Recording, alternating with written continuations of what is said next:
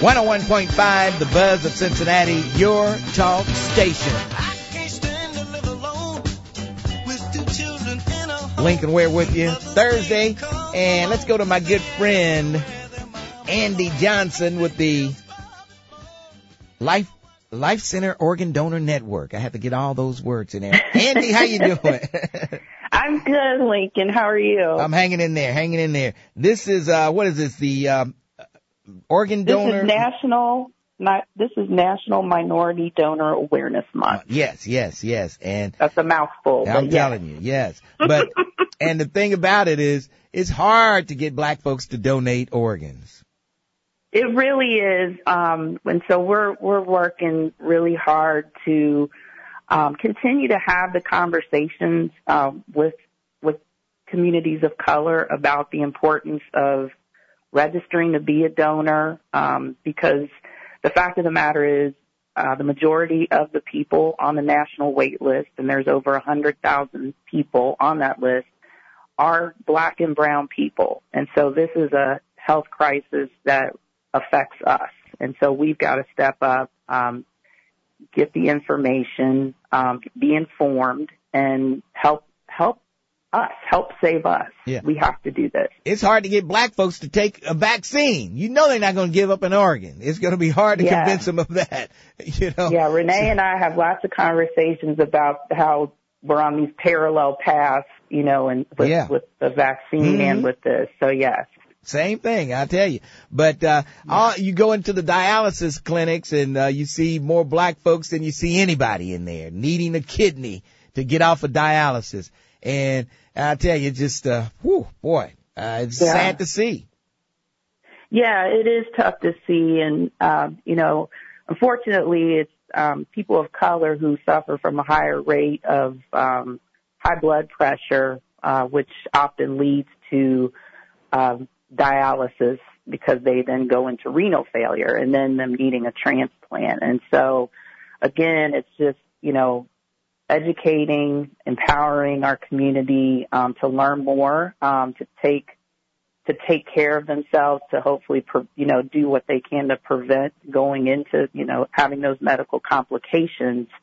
Uh, but more than anything, it's just, you know, we've really got to, we've got to do our due diligence and, and fight for our health. And so when you go in those clinics, it's sometimes it's, it's depressing because, yeah. you know, that dialysis just wipes you out. It really, really takes a lot from you.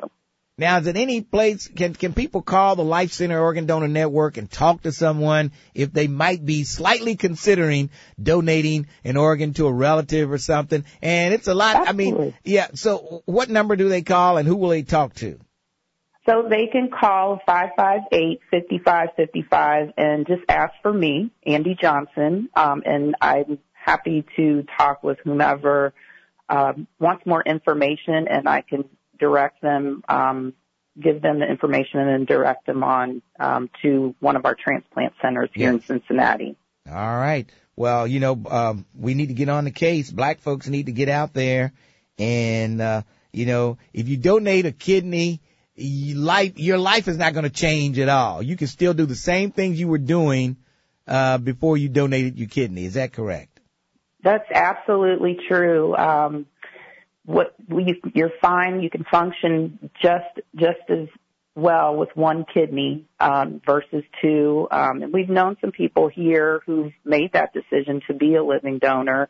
Um, Lisa Cooney, who was an anchor with Channel Five for many years, mm-hmm. she she stepped up and did that um, about 20 years ago. Um, Tanya O'Rourke did it, um, but yes, you can absolutely function and function well. Yes, yes, yes.